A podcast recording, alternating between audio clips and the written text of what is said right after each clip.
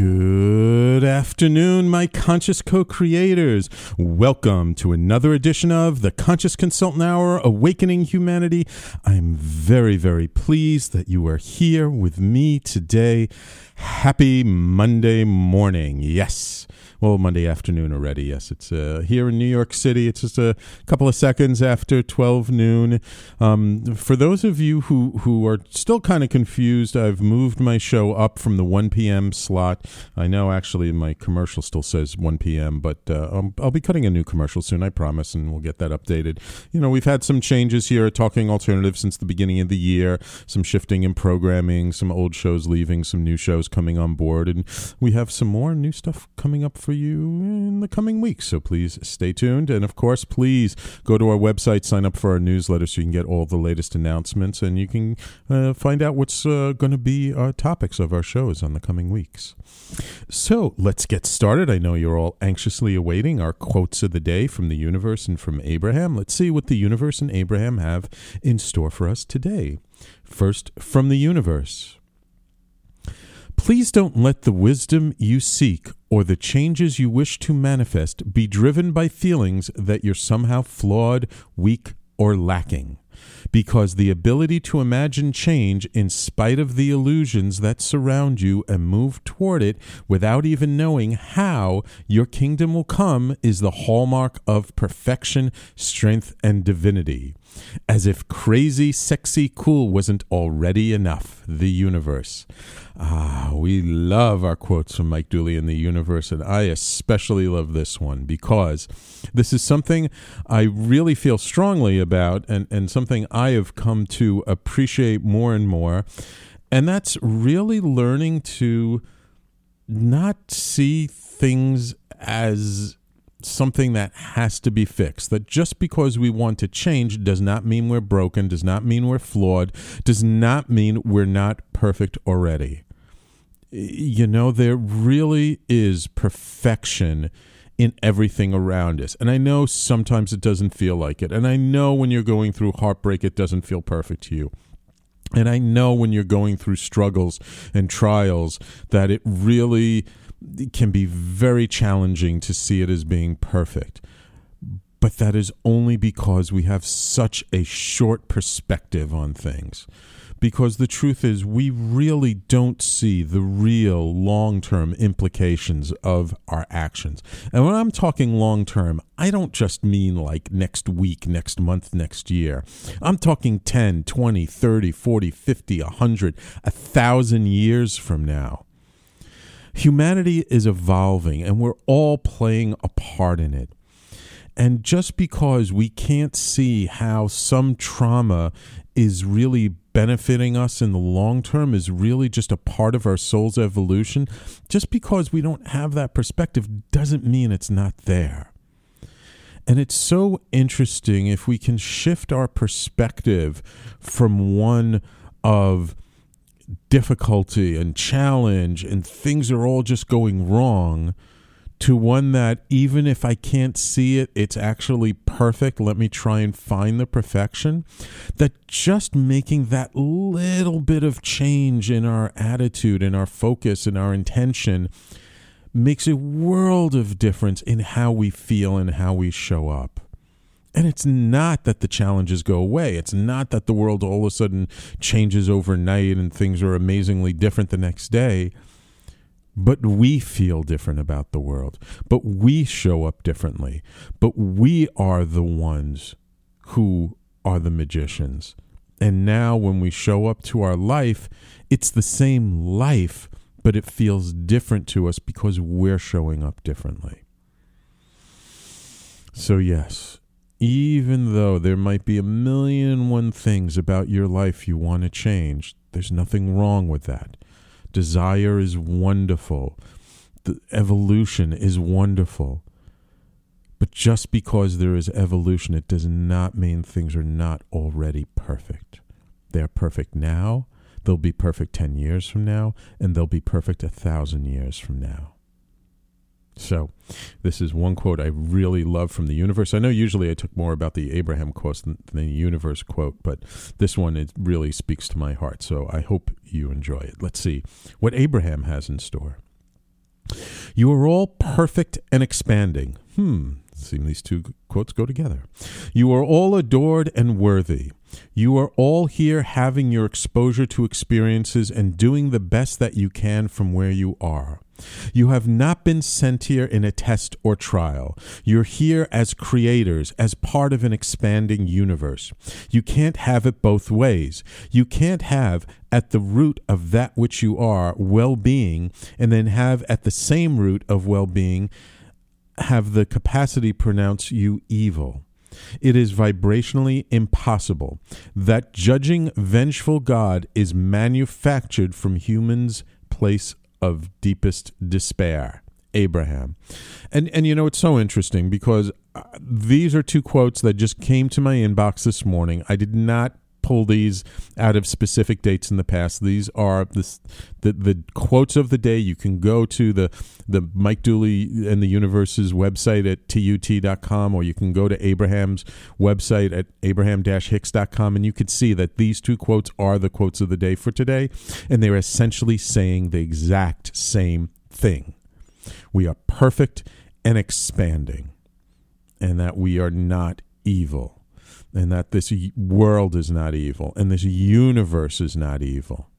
Now, does that mean that the world is exactly the way we personally want it to be? No. But that's part of the evolution. That's part of the expansion. The world was not the way people wanted it to be, you know, 500 years ago. And the world is now a safer place for humanity than it was then we, we forget that this this perspective of history and how things have evolved. And just because we're more aware of what is going on in the world and we're more aware of disparity and we're more aware of poverty, of, of challenge, of you know the, the the horrors sometimes around the world just because we're more aware of them does not mean there's more of them than there was in the past. There's actually less of them. There, there's a wonderful book called Pronoia, and and in it there are some great statistics, and I can't remember them off the top of my head right now, but the world is less violent, the world is safer, the world is kinder, the world is more civilized than it has been at any point in our current recorded history of the last 6,000 years. Let that sink in for a minute. The world is kinder, more humane than it ever has been before. Yes, I know when there's all this craziness going on in the Middle East and all this talk of terrorism and all this other stuff, it's hard to believe. But that's only because of the skew of the focus because media outlets love to focus on the negative side because they know that's what it takes to get you to to to watch, to read, to tune in. You know, we think that's all there is. It's actually less than it has ever been before. So, I know sometimes it may not feel that way, but nonetheless, the world is actually a perfect place. Doesn't mean it's not evolving. It doesn't mean we don't have desires to change it, but it's perfect now and it will be perfect tomorrow as well. And and I cannot think of two better quotes, or two more apropos quotes for today's guest. And I am very, very pleased to welcome Charmaine Hammond to the Conscious Consultant Hour. Charmaine is a transformational speaker, a best selling author who has helped thousands of people create their best life. In her career, she started off as a correctional officer, and then she returned to school to get a master's in conflict analysis and management. She then opened up a successful dispute resolution practice and facilitated some of the most challenging corporate and family situations. Now, as a professional speaker and author, she helps businesses build resilient, inspired, and productive teams. She is on a mission to make the world a kinder place. And I am very, very pleased to talk about that with Charmaine Hammond. Welcome to the Conscious Com- Consultant Hour, Charmaine. Thank you so much. I'm looking forward to being here. Yes, yes. So, I mean, this is uh, quite an interesting road you seem to have traveled. I, I, I have to say, although I have met other corrections officers in the past, I, I don't think I know of any other any other person who started off as a corrections officer and ended up being a, a motivational speaker and author looking to make the world a kinder place. I'm the only one, am I? that I've met. that you've met. Yes, maybe there's one or two more. It was an interesting there. journey. Yeah. So tell me, how does one go from being a, a corrections officer to a, uh, a um, an evangelist for for kindness? When I was a correctional officer, there was one thing that was missing, and it came obvious to me right away, and that was kindness. You know, we worked mm. in an mm. environment that was intense and negative, and I remember all the messages of kindness that my family taught me. And I think that's part of the reason why I left the system and went into uh, working in an environment that was more helpful and supportive. Mm, yeah, because I think uh, working in a, a, prison or a jail is is probably one of the least kind situations you can find, isn't it? It was, and, and you know, it constantly challenged my values. And but what I took away from all of this, here's the upside: I took away a passion for helping people resolve conflict, and that correctional worker experience is what inspired me to then go into dispute resolution. I went back to school, got a master's, got trained up as a mediator, and all those skills that I had learned in the correctional system I could now apply in a way that was serving other people coming from a place of kindness and really fit with my values. mm. So, what exactly? I mean, you, I know you got a master's in conflict analysis and management. I mean, what does someone do with the master's in conflict analysis and management? we get to dive deep into other people's conflicts. Ah. so, really, what I did when I took my master's degree at that time, I really wanted to help families resolve conflict. I and see. I was facilitating um, separation agreements for parents who were separating. I Ah. was resolving conflicts for families between parents and teens. Mhm. And then I also found that I could use the same skills and help organizations resolve conflict. That's where things got really rich for me. That's where I kind of stepped in Mm. both feet into my passion. Really, what a mediator is doing is being an impartial third person who facilitates a conversation that people have been avoiding or that people are finding that they keep bumping up against the issue. And the conflict and the conversation turn negative and hurtful. And having a mediator there actually allows you to more constructively say what you need to say and be able to hear things in a way perhaps that you hadn't heard them before. And I was so inspired by how this process worked over and over and over again and brought people to a healthy resolution and where they could infuse a bit more kindness into a relationship that perhaps had been pretty damaged. Mm. So, so essentially, uh, it's kind of like when when two sides just couldn't come to any kind of agreement, then they would bring in somebody like you to kind of say, "Look, we can't figure this out. We need uh, somebody on the outside to help us get through this."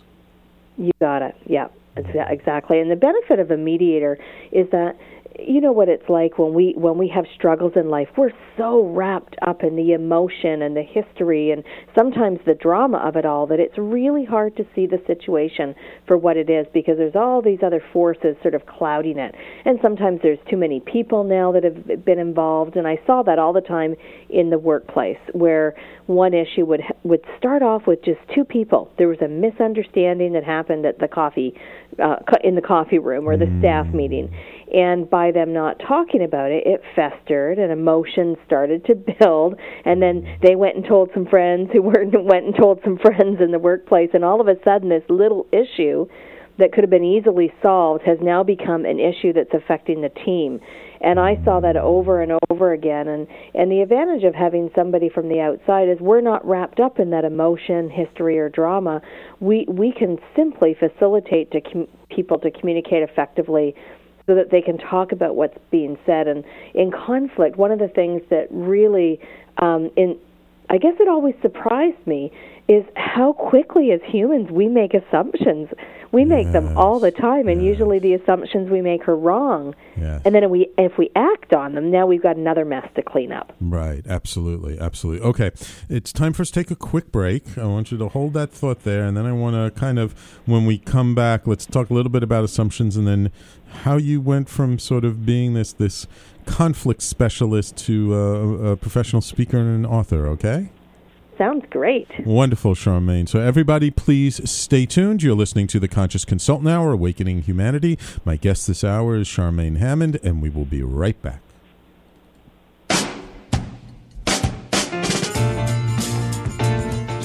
You're listening to the Talking Alternative Network.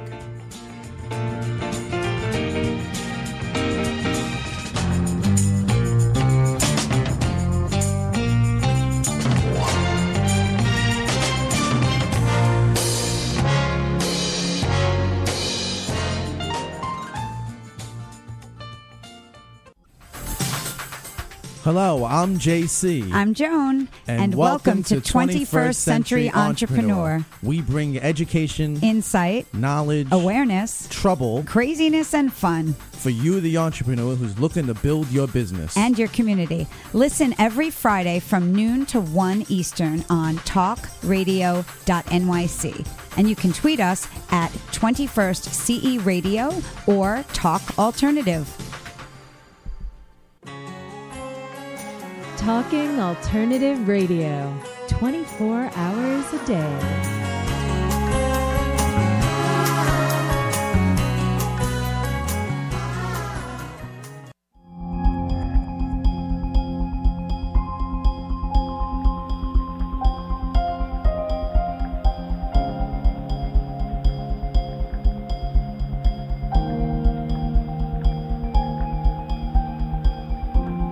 And welcome back to the Conscious Consultant Hour, Awakening Humanity. We're talking this hour with Charmaine Hammond.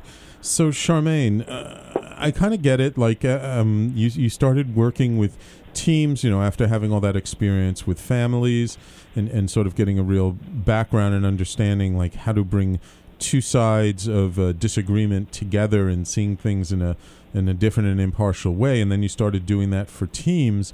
Um, i- i- in I'm assuming corporations and businesses, small and large, correct? Yes, that's right. So, so how is handling a dispute in a corporation like handling a dispute in a family? what I learned is they're pretty much the same. um, even in the workplace, we have um, emotion and history and drama and gossip and all those things that kind of fuel a conflict. We have those in family situations too. One of the differences, though, is that people in the workplace are a little less likely to um, to say things that are really super damaging. Whereas in families, we tend to sort of speak as we see it and speak as we feel it, and often have to go back and retract um, how our message landed on people. So th- there's a lot of similarities, even though the conflicts could be different. In families, for example, when I was working with teenagers and parents, the most common conflict that I mediated was homework, uh, curfew, and filling up the car with gas. And those all came down to issues of responsibility. And in the workplace, I used to see conflicts around issues of responsibility all the time getting the job done, keeping your commitments. So there was a lot of similarities. And what I learned is that for most people, myself included, for most people, conflict is rather uncomfortable and something that we want to avoid. And I'm Right. I was very much the same way in my personal life. That you know, conflict was something that I would much rather ignore or avoid. And I learned it simply doesn't improve with time. There's a great quote. It's not my own. Uh, Judge Esty says, "Conflict is not like wine. It does not improve with age." I like that. so, what do you feel is? Are there any sort of common roots to conflict? Mm. That is a great question. One of them is values. Oh my gosh, I can't tell you how many times I have facilitated conversations where at the root of it all hmm. was a real difference in people's values and real difference in people's needs. And when I teach mediation. I, although I don't practice mediation anymore, Right. I still teach and train on conflict and communication all the time. It's probably my most popular topics as a, as a speaker.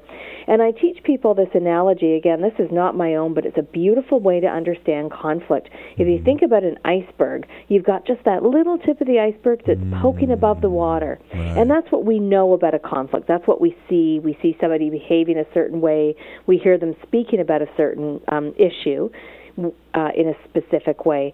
But what we really have to do in conflict is imagine ourselves go putting on a scuba outfit, scuba gear, and swimming underneath the water to see what's really going on with that iceberg. And those are what we call underlying interests. Things like underlying values, underlying priorities, underlying hopes, fears, and needs. And it's those things that we, do, when we don't address those underlying issues, that's what gets in the way of a solution. Hmm. So when you talked about at the root of it all, that's really what we're trying to do is is get people talking not at a surface level, at a solution level, but hmm. getting them to share what's really going on and why they feel so strongly about a certain issue. Wow, wow, okay. Interesting. So, because oftentimes I've heard people say that communication is, is one of the root causes, that oftentimes it's when communication kind of breaks down or isn't clear that that tends to cause, uh, is like an easy way for conflict to arise.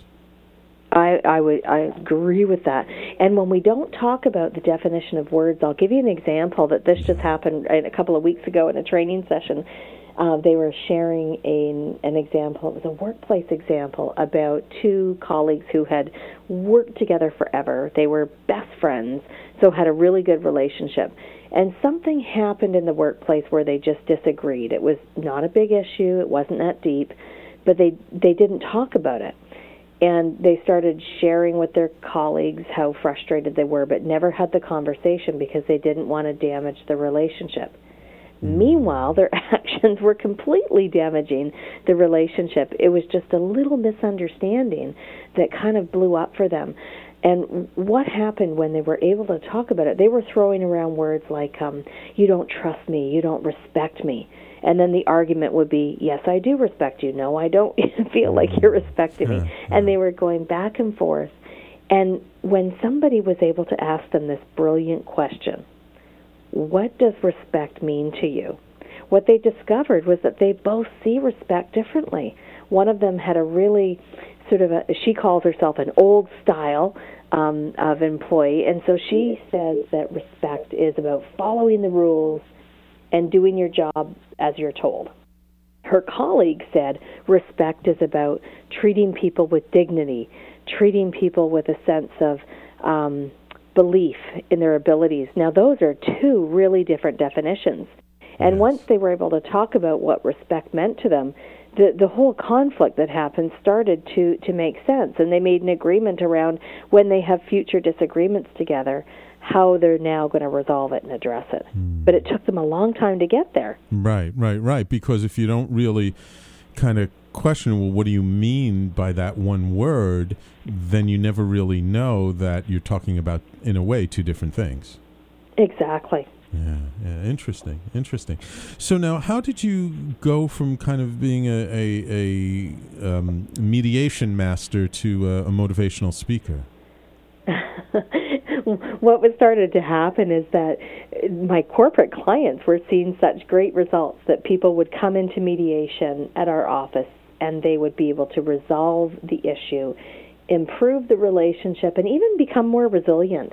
And so they saw benefits on this in the workplace, and I started to identify for them that there were many cases they were sending to mediation that didn't need to go there.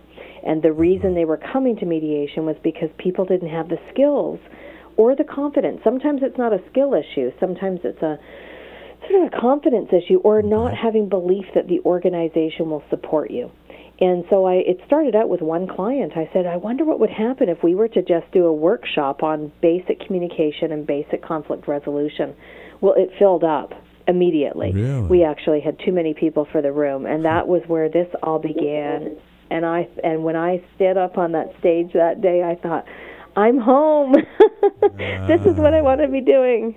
Yeah, yeah. There's nothing like the thrill of being on stage in front of a whole group of people and and knowing that they're appreciating everything you're giving them and and seeing their faces light up, right?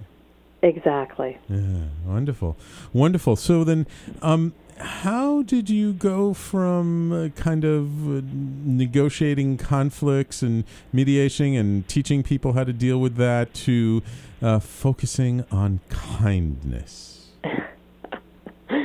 I, it was all because of a dog. A and I mean dog, a dog.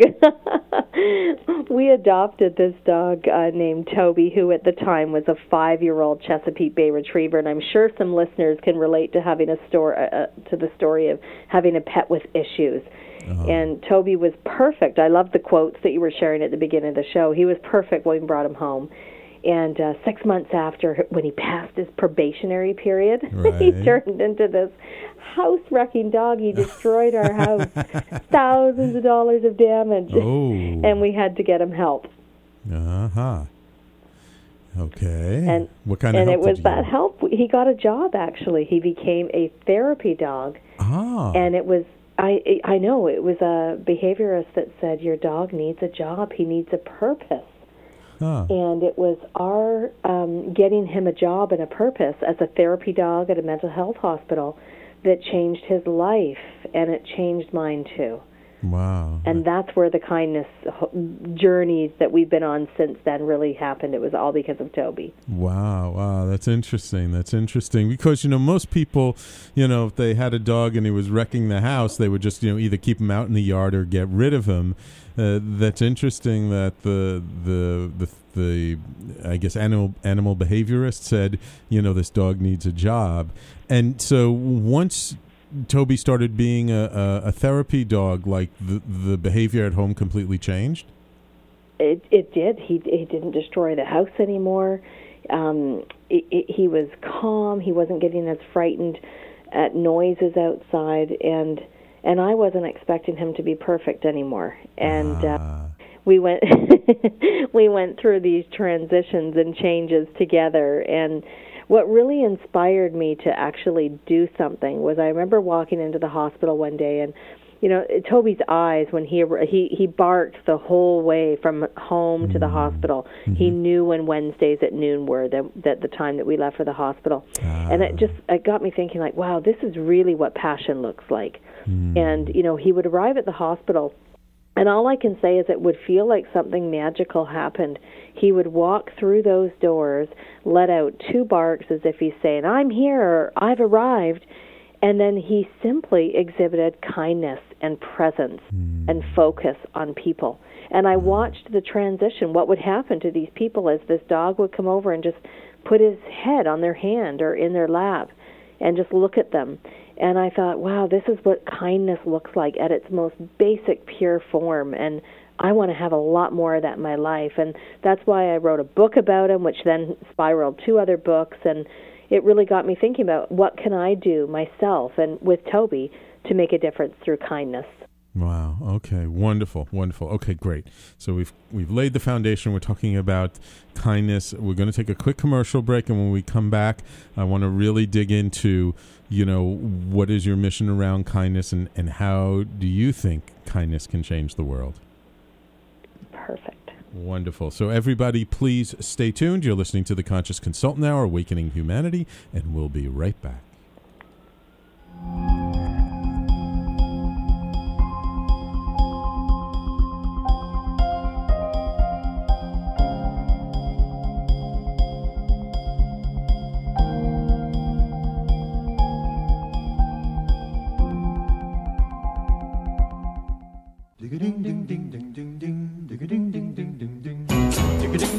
You're listening to the Talking Alternative Network.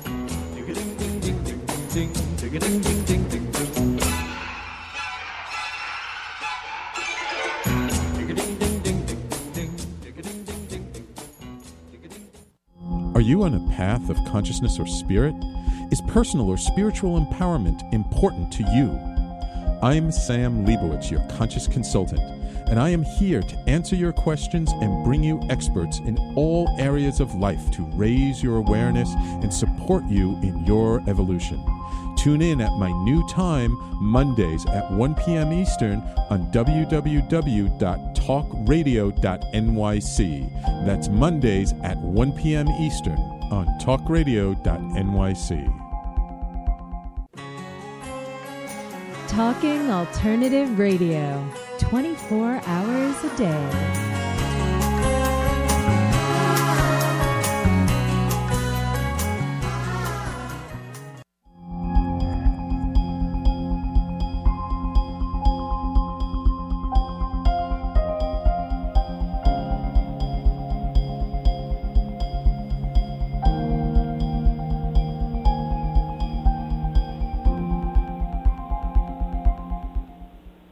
And welcome back to the Conscious Consultant Hour Awakening Humanity.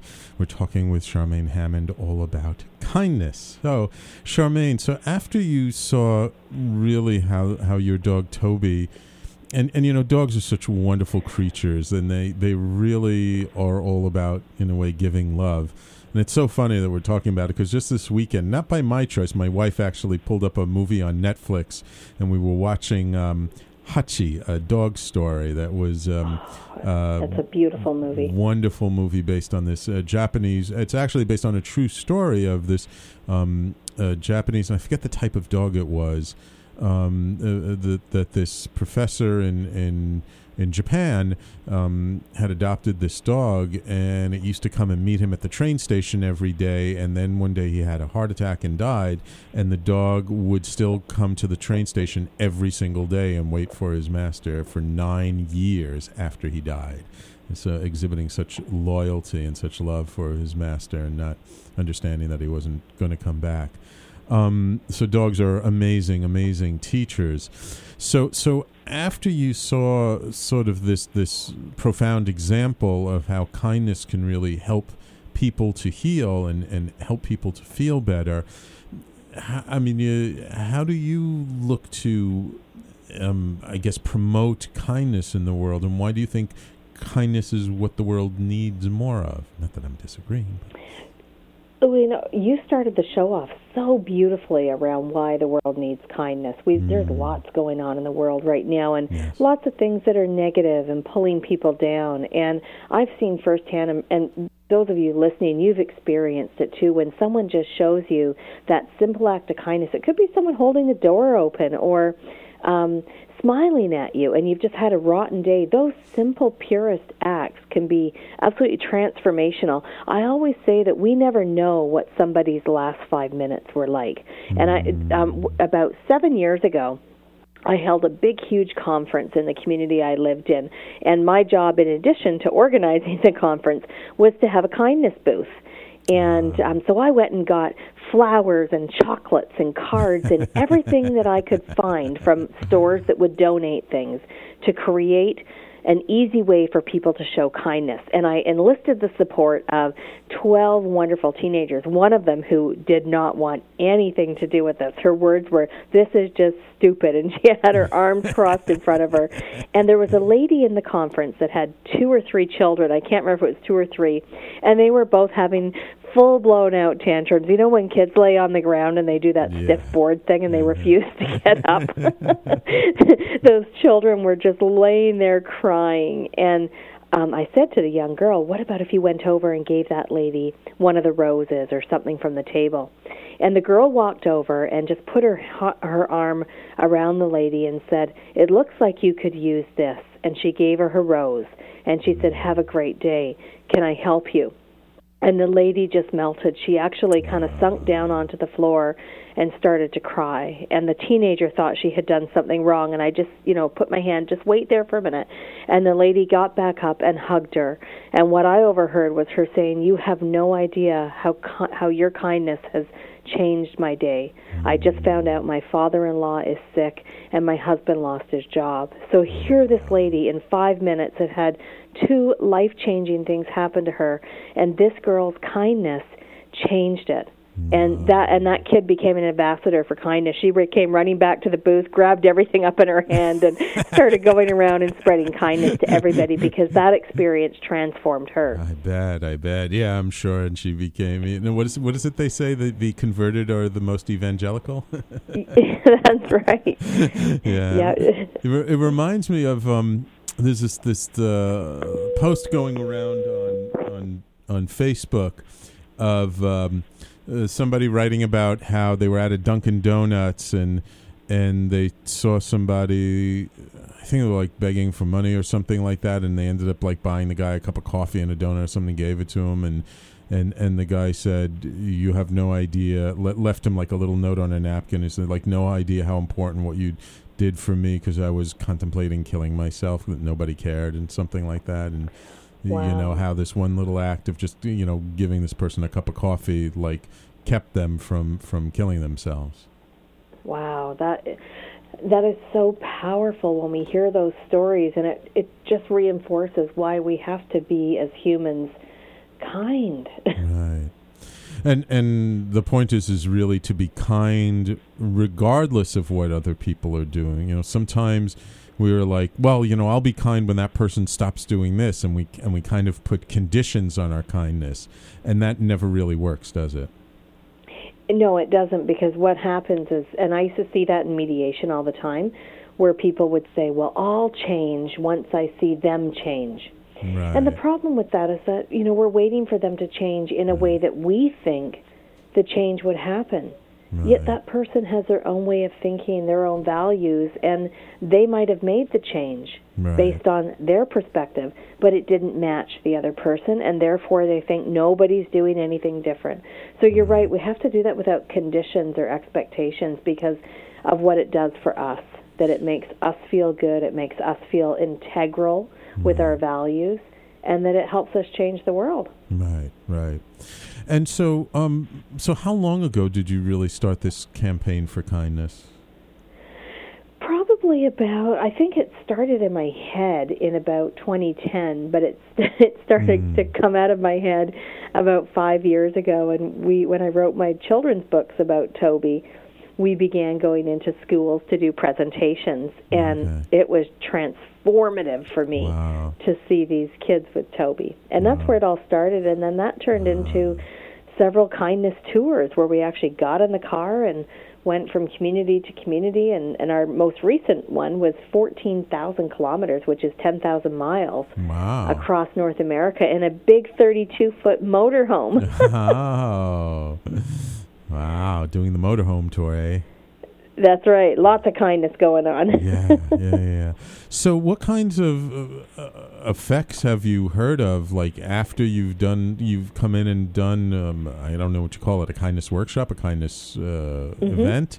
Um, what kinds of stories have you gotten back afterwards of, of how it helped people, or, or or did it or didn't it? In workplaces, I hear all the time that people are actually nicer to each other, and that's the word I hear. I'm using the word I hear from people that where there was just more. Um, what's the word I'm looking for? Like a positive feeling in the workplace. People helping one another out where they might have resisted that in past. Um, I also see things like what they call the secret Santa, where someone does a surprise kindness for someone Right. and uh, makes their day. The other quality that I'm hearing over and over again, which is so interesting for me, is that workplaces are saying they are seeing increased patience. People being more patient with one another. Hmm. And I think that's a beautiful outcome because we live in this world where we're so rushed and there's so much stuff coming at us and so much noise on social media that we it's easy to get caught up in that fast moving feeling and when we can show patience to each other, it can reduce a lot of conflict and misunderstandings. Wow. Yeah. Absolutely. Absolutely. Have you done any um, international kindness uh, projects? We did. We've done some um, in just in North America. So we Okay. live in Canada, uh, and now we live in the U.S. for part of the year to escape the cold, snowy Canadian winters. To be honest, yes, I don't blame you. so I mean, we, Canada. we were able to do that. But we also did a lot of um, what I'm going to call social kindness, where we were engaging people through the internet, through Facebook, and Oh. through Twitter to be sharing their acts of kindness things that they had done Right. uh, to demonstrate kindness, or the the kindness that they had received from other people, and that was really cool to have people sharing their stories or just circulating. Um, a lot of a lot of what happened after our kindness tour was people circulating good news stories and stories of kindness. There's one that stands out in my head. Uh, it's a it was a pizza, uh, a little a little tiny pizza shop in New York, and he started noticing that there was a lot of people in his neighborhood that weren't eating properly. And he did mm-hmm. kind of a pay it forward where people could come into the pizza shop and then they'd buy a slice of pizza to pay it forward and they were using these sticky notes on the walls and it was just so incredible to watch this energy that happened. So they would share things like that. Charmaine, hey, did you see this? And then I could be an ambassador of that particular post and oh. share that out through our circles. And what I noticed was that, you know, people got excited to share good news stories. It just feels good. Yeah, yeah, yeah, absolutely. And it and it and it's very inspirational because when you hear of of what somebody else has achieved through being kind, it really encourages us to take some more chances and some more risks with being kind in situations that we might not have otherwise really stepped forward. You got it. So, so what's your intention or your hope behind the, this kindness project? You know, five, ten years from now, what do you hope to see come from this? Hmm. One of them is I'm writing a book, another book, and it's going to be called A Million Acts of Kindness One Dog's Mission to Change the World. and it's going to be a story about all the kindness we received uh, on our tours, but also the stories that people shared with us that need to be told because they're so beautiful, they're so rich and inspiring. And then I, you know, my goal is really to be a part of a million acts of kindness while I'm on this planet. So Okay. whether I'm participating in other people's kindness, whether I'm being an ambassador for for kindness that other people are doing, but I know that when people start talking about kindness, that's where change begins. And if I can help create those conversations, then I can help make a difference. And I, I mm-hmm. just have seen so many times where kindness has, has been what has changed or saved a person's life. And I know for me, if I think back to growing up, I was painfully shy. I didn't talk to anybody, hardly even my family, and now I speak for a living and I love doing radio shows. As a child, uh, it was horribly terrifying for me.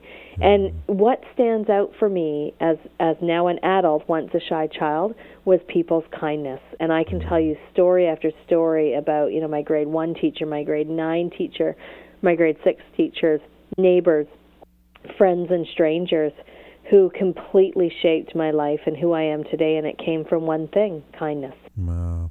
Wow.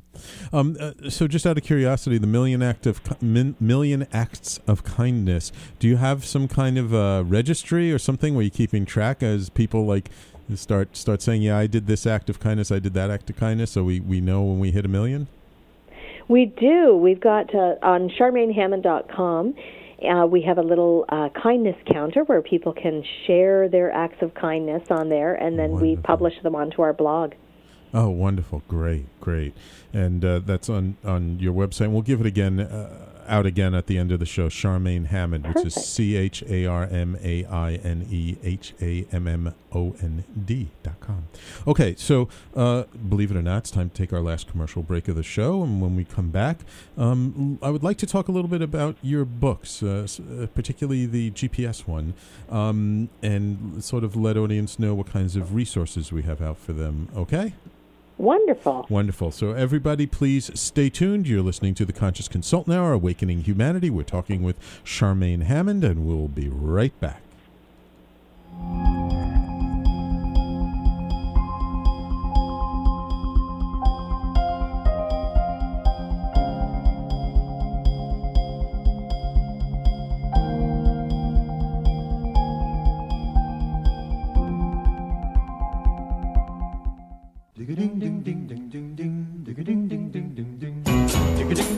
You're listening to the Talking Alternative Network.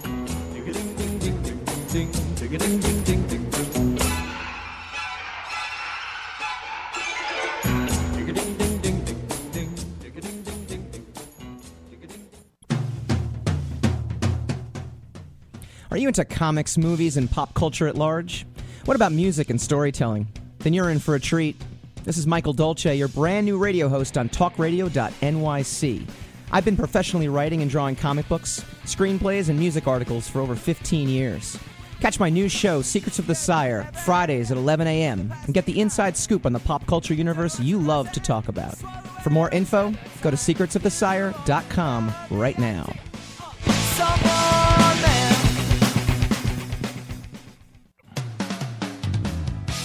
TalkingAlternative.com.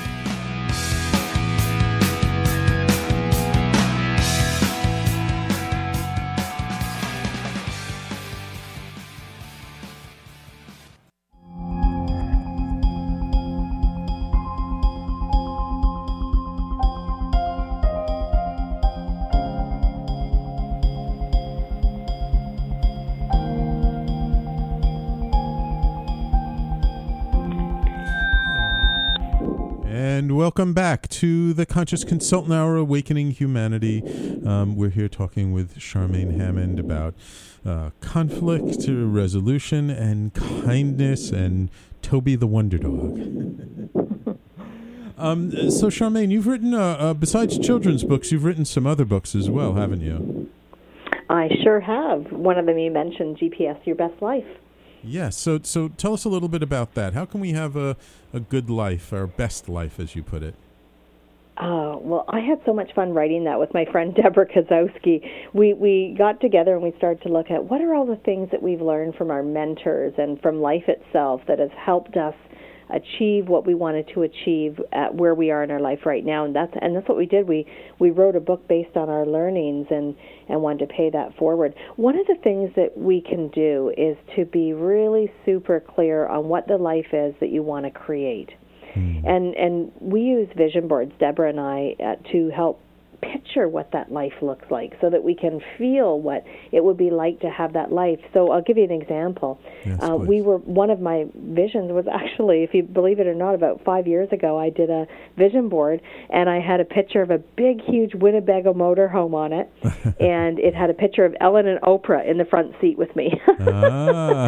and my dog, and all it had was kindness. I had written kindness on it. Now that was five years ago, and I lost the vision board as we moved. Ah. And when I launched this kindness tour, Deborah came running up to me and she hugged me and she said, "Shar, it's all happening. Remember the vision board." And I had forgotten about it. Mm. And she had she had taken a picture of it and reminded me what it looked like and I thought, "Wow, you know, 5 years earlier, and now Oprah and I'll just say Oprah and Ellen were not with me in the Winnebago. but, But Toby but, was. Um, They- you know, five years ago, I was thinking about that and dreaming about it and planning for it in a sense, but hadn't really operationalized it. So GPS Your Best Life helps you get really clear on what it is you're trying to create in your life. And then we also talk about getting rid of what we call the junk in the trunk. It's kind of like a roadside manual for life. And we wrote the book mm. about going on a journey. And so part of when we go on a journey in life, we have to know where we're going, know what we want to do when we get there, know how we're going to get there, who's coming with us. And that's the strategies that we used in our book. Ah, interesting. Though sometimes it's fun to get lost along the way because when you get lost in your way to a destination, you find something you never would have imagined, and it turns out to be quite interesting. Beautifully said. it's so true. Sometimes we don't know we actually need to get lost Right. for things right. to become clear. And you're right, it's in those moments of sometimes confusion or sometimes a little bit of fear. You know, we don't know where we're going, we're lost. We've I, I can think of one example that Deborah and I were writing about with um with a GPS and in our world GPS stands for getting positioned for success. But we were mm-hmm. talking about a real GPS and probably lots of you listening have had this when you get lost in your vehicle and the GPS keeps saying recalculating, recalculating. and, and you're sort of feeling like you're going in circles. So sometimes to get back on the path, which might be a new path, we have to kind of be sort of comfortable being uncomfortable in that moment of confusion and not knowing where we're actually going. And I learned along the way that sometimes the goals we set for ourselves aren't actually the right goals. And it's when we get lost and that that beautiful opportunity emerges for us. Yes, and and I've seen that in myself quite a bit. That you know, I've I've taken a lot of personal development seminars and a lot of classes and different things. And for a long time, the kinds of things I was envisioning for myself were like the same kinds of things everybody was. Oh, the big home, the fancy car, the this, the that. And you know what? The truth is, what I've learned about myself is that wasn't what I really wanted in my life. Not that I don't want a good life, not that I don't want a nice lifestyle, but that's not what really motivates me. What really motivates me is helping people, is building community, is helping to raise the consciousness of the planet. And so once I began to realize that a lot of those goals were really external, more soc- what society thinks I should want, and I let that mm. go, then things really started to change and, and movement really just started to pick up in moving me towards and the life that I really want, which is one where I'm helping hundreds and thousands and millions of people to raise their consciousness to heal from uh, past trauma and to help people to to really go out and, and live a loving and fulfilling life. And so you know sometimes we have to be careful about with these goals that you know they're the goals our parents want for us. They're the girls you know our next door neighbor has. And and and they're not necessarily our goals so it's really we have to get in touch with our authentic self and what really makes our heart sing not just what you know we think we want Yes, that you know that you just said my journey. yeah I often would set goals that I think I should have for whatever crazy reason. right And and then I would get resistance. You know, and I learned that sometimes when you're it's like trying to push a big snowball uphill. Uh, it takes a lot of work and you get a lot of resistance. And I, I think when you when you create what you've just said, you're on mm-hmm. track because it's what you really want. It's not mm-hmm. like pushing a snowball uphill. There isn't resistance. It just comes with ease, grace, and and gives you a feeling of dignity. Right. And then when you start doing the things like as you talk about in the the GPS book about the vision boards because then it's really using your imagination to visualize the real life that you want and that's really where um, th- the main mechanism for creating our life is using our imagination is seeing this because even though you forgot that you had that Winnebago in the in the vision board, you know it was still there in your imagination, in your unconscious, and it's also sometimes. At least I've seen being a, a, a law of attraction teacher and coach that, you know, it's when we completely forget about these things, when we completely let go, that then the universe brings these things to us because there is no resistance, like you just said. Yes, exactly. And uh, you know, I think there's that importance of being really clear about what you want. And I give you an example. Yeah. About six years ago, we had said, "Wouldn't it be great if my husband Chris retires at age 50? Wouldn't that just be awesome?" Hmm. Well, he did retire at age 50, but not the way we wanted. It was when the economy started to tank, and his company closed half of their offices around Canada. Wow. And so we thought, oh, we needed to be a little more, clear. yeah. Wonderful. So, so tell me, Charmaine, what what's next for Charmaine Hammond? What was the future hold for Charmaine Hammond? Oh boy. Oh, I know it's going to include some writing, and we're not sure what our next kindness tour is going to look like. Now we're we're mm. wanting to do a virtual tour where we can reach out and visit countries virtually that we that we can't get to physically. And um, so each year we want to change how we do our tour. I really love driving across the country in the Winnebago, um, and would love to do that again. And uh, and I, I think just continuing to teach people about kindness and living that in my own life. No, wonderful, wonderful. And so, if if people want to learn more about you, get in touch with you, you know, find your books, where can they do all that? The books are all on Amazon, and you'll find them under my name, Charmaine Hammond. And then, of course, I'm really social on, on social media, so I'd love it for people to come and stay connected with me on, on Facebook and Twitter. And my website is charmainehammond.com. Wonderful. And again, that's Charmaine S uh, C. ah, excuse me, C H A R M A I N E Hammond H A M M O N D dot And Charmaine, you know, you have to uh, let me know when uh, you're going to make it to New York City next so we can do some kindness stuff in person. Oh, that would be wonderful. We could be in the kindness meal travel kindness mobile as we call it, Right. traveling around New York. That'd be awesome. Maybe I'll let you drive it though through New York.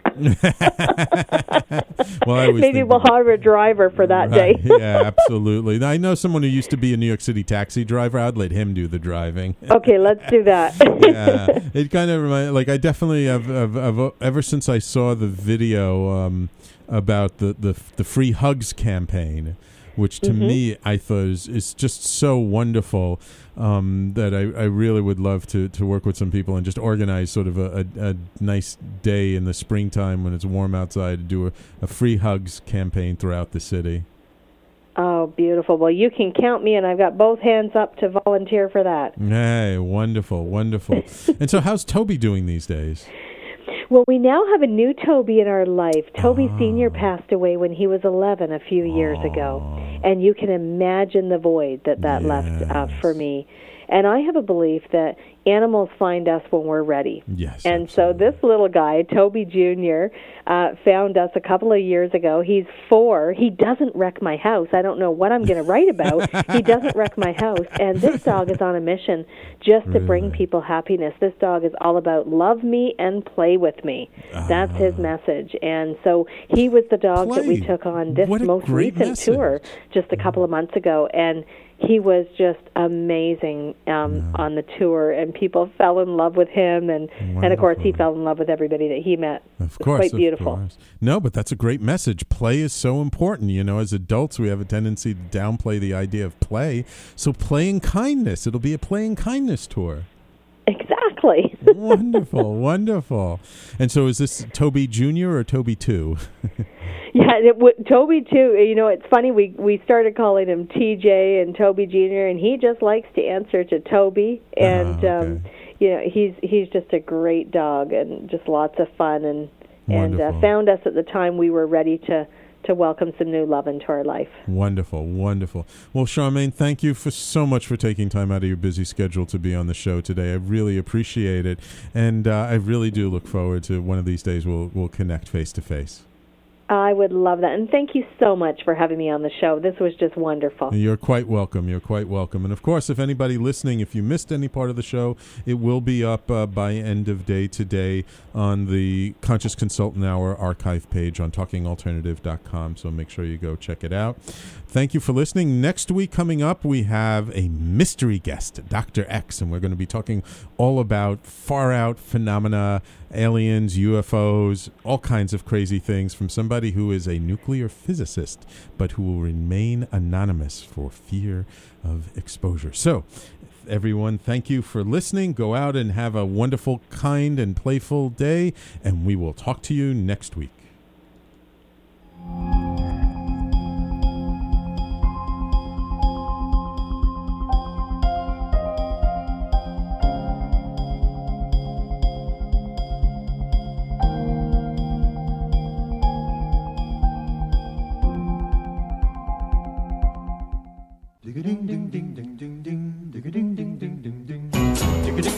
You're listening to the Talking Alternative Network.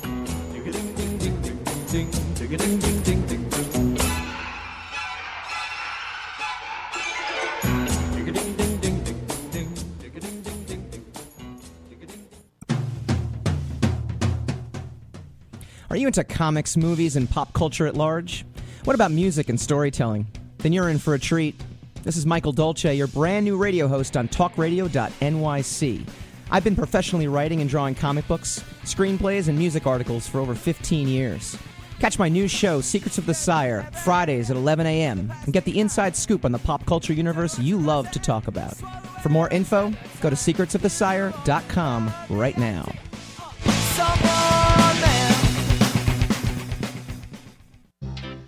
Hey, all you crazy listeners. Looking to boost your business? Why not advertise on Talking Alternative with very reasonable rates? Interested? Simply email at info at talkingalternative.com. Hello, I'm JC. I'm Joan, and, welcome, to 21st Century Entrepreneur. We bring education, Insight, knowledge, awareness, trouble craziness, and fun, for you, the entrepreneur who's looking to build your business. and your community. Listen every Friday from noon to 1 Eastern on talkradio.nyc. And you can tweet us at 21st CE Radio or Talk Alternative. You're listening to the Talking Alternative Network at www.talkingalternative.com. Now, broadcasting 24 hours a day. Talking Alternative. Are you on a path of consciousness or spirit? Is personal or spiritual empowerment important to you? I'm Sam Leibowitz, your conscious consultant, and I am here to answer your questions and bring you experts in all areas of life to raise your awareness and support you in your evolution. Tune in at my new time, Mondays at 1 p.m. Eastern on www.talkradio.nyc. That's Mondays at 1 p.m. Eastern on talkradio.nyc.